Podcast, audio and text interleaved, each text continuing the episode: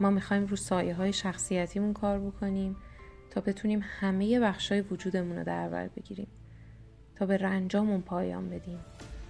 تا پنهان کردن خود از دیگران رو متوقف بکنیم.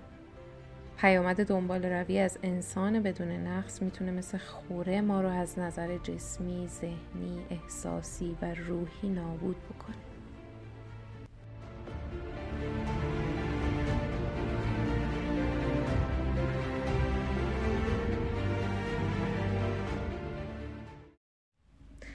فاطمه سیا هستم. دارم کتاب جوجه وردک زشت درون از دبی فورد رو می‌خونم. داریم میریم سراغ فصل دوم یعنی دنبال کردن سایه. سایه چهره های گوناگونی داره. چهره های ترسناک، حریس، خشمگین، کینجو، خبیس، خودخواه، تنبل، دوستدار کنترل، دشمن، زشت، نالایق، پست، ضعیف، اهل انتقاد، اهل قضاوت و غیره. این فهرست همینطور ادامه خواهد داشت. نیمه تاریک وجود ما به صورت انباری برای نگهداری این وجود غیرقابل پذیرش ما عمل می‌کنه. ما وانمود می‌کنیم که این موارد تو ما وجود نداره و باعث شرم و خجالتمونه. اینا چهره هایی از ماست که دوست نداریم به دیگران و خودمون نشون بدیم. تمامی اون چه ازش نفرت داریم در مقابلش مقاومت می‌کنیم و دوست نداریم در ما وجود داشته باشه چون باعث کاستن از احساس ارزشمندیمون میشه. هنگامی که رو در روی بخش تاریک وجودمون قرار می‌گیریم اولین واکنش غریزیمون فرار کردنه. بعد چونه زدن با این بخش تا رهامون کنه. خیلی از ما زمان و هزینه زیادی رو صرف این کردیم تا این کارا رو انجام بدیم. عجیبه که همین وجوه تاریک که ما اونا رو انکار کرده ایم به بیشترین توجه نیاز دارن. وقتی که بخشایی از وجودمون رو که دوستشون نداریم حبس و سرکوب کردیم ندونسته منابع ارزشمند رو از دسترس خودمون دور کردیم. این منابع به این شکل در محلی پنهان شدن که کمترین احتمال برای یافتنشون وجود داره. اونا تو تاریکی نهان شدن. این منابع با نامیدی تلاش می‌کنن تا خودشون رو به ما نشون بدن و توجه ما رو به خودشون جلب بکنن. اما شرطی شدیم که اونا رو پس بزنیم و سرکوب کنیم. درست مثل توپ پربادی که زیر آب نگه داشته میشن. این منابع به محض اینکه فشار روشون کم بشه با قدرت به سطح میان و خودشون رو نشون میدن. با اجازه ندادن به بخشهایی از وجودمون برای پدیدار شدن خودمون رو مجبور می‌کنیم مقدار زیادی از انرژی فیزیکیمون رو صرف زیر سطح نگه داشتن اونها بکنیم رابرت بلای شاعر شاعر و نویسنده میگه سایه مثل کوله باریه که هر کدوم از ما به دنبال خودمون داریم می‌کشیم. در طول رشد کردن هر یک از ما جنبه هایی از وجودمون رو که برای خانواده و دوستامون پذیرفتنی نیست توی این کوله بار قرار میدیم. بلای باور داره که ما چند دهه اول زندگیمون رو به پر کردن این کوله بار اختصاص میدیم و باقی عمرمون تلاش می‌کنیم تا تو این کوله بار جستجو کنیم و سبکش کنیم. خیلی از انسان ها از روبرو شدن با تاریکی و پذیرفتنش میترسن. اما تو همین تاریکیه که میشه شادی و رضایتی رو که به دنبالش هستید پیدا کنید. هنگامی که برای شناخت خودتون وقت صرف می‌کنید دری رو به سوی روشنایی و اشراق باز می‌کنید. یکی از بزرگترین مشکلات اصر اطلاعات بیماری منون رو میدونمه. دونستن خیلی وقتا موجب میشه از تجربه کردن با روح و قلبمون باز بمونیم. کار کردن روی سایه پدیده ذهنی نیست. سفری است از ذهن به قلب. بسیاری که در مسیر بهبود و رشد شخصی هستند باور دارن که فرایندی رو کامل کرده و به اتمام رسوندن. و دیگه نیازی نمی‌بینن و دوست ندارن با واقعیت وجودشون آشنا بشن. خیلی از ماها دوست داریم به نور برسیم تو زیبایی خود والایمون زندگی بکنیم. اما می‌خوایم این کار رو بدون آشتی دادن و پذیرفتن همه جنبه های وجودیمون انجام بدیم. ما نمی‌تونیم بدون رویارویی و شناختن تاریکی به شکل کامل نور رو تجربه بکنیم. بخش تاریک وجود ما دروازه به سوی آزادی حقیقی.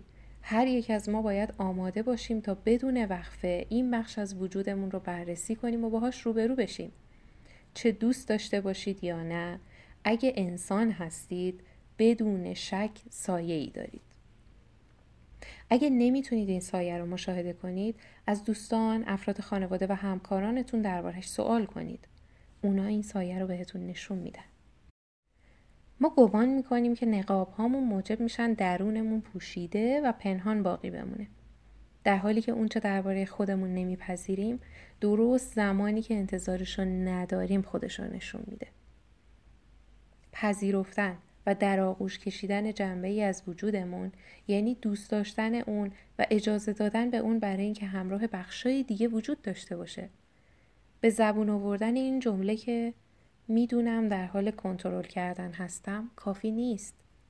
باید متوجه بشیم که این کنترل کردن چه چیزایی رو به ما میآموزه چه هدایایی برای ما به ارمغان میاره و این هدایا رو با شادی و مهربانی بپذیریم. ما با این تصور زندگی می‌کنیم که برای اینکه هر چیزی معنوی باشه باید بدون نقص باشه. ما در اشتباهیم. در واقع درست برعکس این گمان درسته. معنویت یعنی کامل بودن و کامل بودن همه چیز رو در بر می‌گیره و شامل میشه. منفی و مثبت، خوبی و بدی هر دو باید با هم وجود داشته باشن. هنگامی که برای کشف سایمون زمان صرف می‌کنیم متوجه معنای این جمله یونگ میشیم که میگه طلا در تاریکی نهان شده است. هر یک از ما باید این طلا رو پیدا کنه تا تمامی جنبه های وجودیش رو با هم آشتی بده. در کودکی به من گفته شد که دو نوع انسان در جهان هستی وجود داره. انسانهای خوب و انسانهای بد. مانند بسیاری از کودکان تلاش می‌کردم تا ویژگی های خوبم رو نشون بدم و زشتیام رو پنهان کنم. ناامیدانه تلاش می‌کردم اون بخشایی از وجودم رو که برای پدر، مادر، خواهر و برادرانم پذیرفتنی نیست پنهان کنم و از شرشون خلاص بشم. وقتی بزرگتر شدم افراد بیشتری وارد زندگیم شدن که نظرات متفاوتی داشتن و من متوجه شدم که باید بخشای بیشتری از وجودم رو ازشون پنهان کنم. شبا معمولا بیدار میموندم و در این مورد فکر می‌کردم که چرا من انقدر دختر بدی هستم چطوره که من تا این اندازه ویژگی های ناپسند دارم نگران خواهر و برادرم بودم که اونا هم مثل منن و باید از شر این بدی ها خلاص بشن هر بار هر یک از ما این نقصا رو نشون می‌دادیم دچار دردسر می شدیم. به من گفته شده بود افرادی که تو زندان ها رنج می‌کشن کسانی هن که نتونستن از شر این بدی خلاص بشن. دوست داشتم مطمئن شم که این ویژگی های ناپسند تو وجودم باعث به زندان افتادنم نمیشن. به خاطر همین از همون کودکی به این نتیجه رسیدم که بهترین راه برای پذیرفته شدن توسط دیگران پنهان کردن بخش های ناشایست وجودمه. گاهی این کار با دروغ گفتن همراه بود. آرزوم این بود که بینقص باشم تا همه دوستم داشته باشن. به خاطر همین وقتی که دندونامو مسواک نمی‌زدم دروغ می‌گفتم. وقتی بیشتر از سهمم شیرینی میخوردم دروغ می‌گفتم. وقتی خواهرم رو گاز می‌گرفتم هم دروغ می‌گفتم. وقتی سه یا چهار ساله بودم متوجه نمی شدم در حال دروغ گفتنم. چرا که دروغ گفتم به خودم رو شروع کرده بودم. به من گفته شده بود عصبانی نشو. خودخواه نباش بدجنس نباش حریص نباش نباش نباش. نباش پیامی بود که همواره در ذهن و قلبم حک شده بود. شروع کردم به پذیرفتن این نکته که خب من آدم بدی هستم. چون گاهی بدجنس میشم گاهی عصبانی میشم گاهی همه شیرینی رو می‌خوام. باور کرده بودم که برای بقا تو خانوادم و همینطور در جهان باید از این بدی ها خلاص بشم. به خاطر همینم آهسته آهسته اونها رو به بخشهایی دوردست در آگاهیم رونده بودم و فراموش کردم که اونا اصلا اونجا هستن و روزی درون من بودن. این ویژگی های بد سایه من شدن. هرچی بزرگتر می شدم اونا رو به اعماق دورتری می روندم. هنگامی که نوجوان بودم بخش های بزرگ از وجودم رو خاموش کرده بودم به گونه که ممکن بود اونا هر لحظه مثل یه بمب ساعتی منفجر بشن و هر کسو که سر راهشون بود از میان بردارن همراه این به اصطلاح ویژگی های بعد تمامی نقاط مقابل مثبت اونها رو هم به دور دست ها رانده بودم. هرگز نمی‌تونستم خود رو به طور کامل زیبا ببینم چرا که زمان زیادی رو صرف پنهان کردن زشتی هام کرده بودم. هرگز درباره بخشندگی احساس خوبی نداشتم چرا که این بخشندگی نقابی بود برای پنهان کردن حرس و طمع در وجودم. درباره اینکه چه کسی هستم دروغ می‌گفتم و به خودم درباره اونچه توانایی به دست, به دست آوردنش رو داشتم دروغ می‌گفتم. ارتباطم را با اونچه واقعا بودم از دست رفته می‌دیدم. از اونجایی که سخت تلاش کرده بودم تا بخشهای زیادی از وجودم را خاموش کنم در مقابل نقص ها و مشکلات دیگران هم صبر و تحمل نداشتم. به سادگی اونها رو مورد قضاوت قرار می‌دادم. به نظرم هیچ کس به اندازه کافی خوب نبود و این جهان مکانی وحشتناک بود. به نظرم همه مشکل داشتن. به نظرم مشکلاتم به من تحمیل شده بودن چرا که گمان می‌کردم تو خانواده اشتباه به دنیا آمدم دوستانی اشتباه داشتم چهره و بدنم به اشتباه این شکلی بودن. تو شهری اشتباه زندگی می‌کردم. به مدرسه اشتباه رفته بودم. در دلم باور داشتم که این شرایط بیرونی دلیل اصلی تنهایی خشم و نارضایتی منه. پیش خودم فکر می‌کردم اگه تو خانواده ثروتمند که شایستگیش رو دارم به دنیا می اومدم اگه تو کشور دیگه ای زندگی می کردم و به مدرسه دیگه ای می رفتم و از اینطوری نبود اگه لباس شیکی داشتم حساب بانکیم پر بود دنیام دچار تحول می شد و همه مشکلاتم ناپدید می شدن.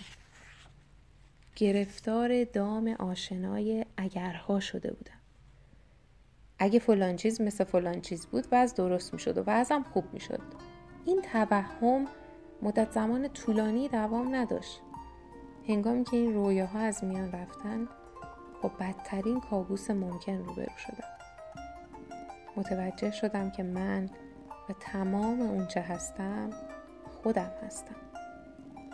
لاغر همراه با نقص در طبقه متوسط اجتماعی خشمگین و خودخواه.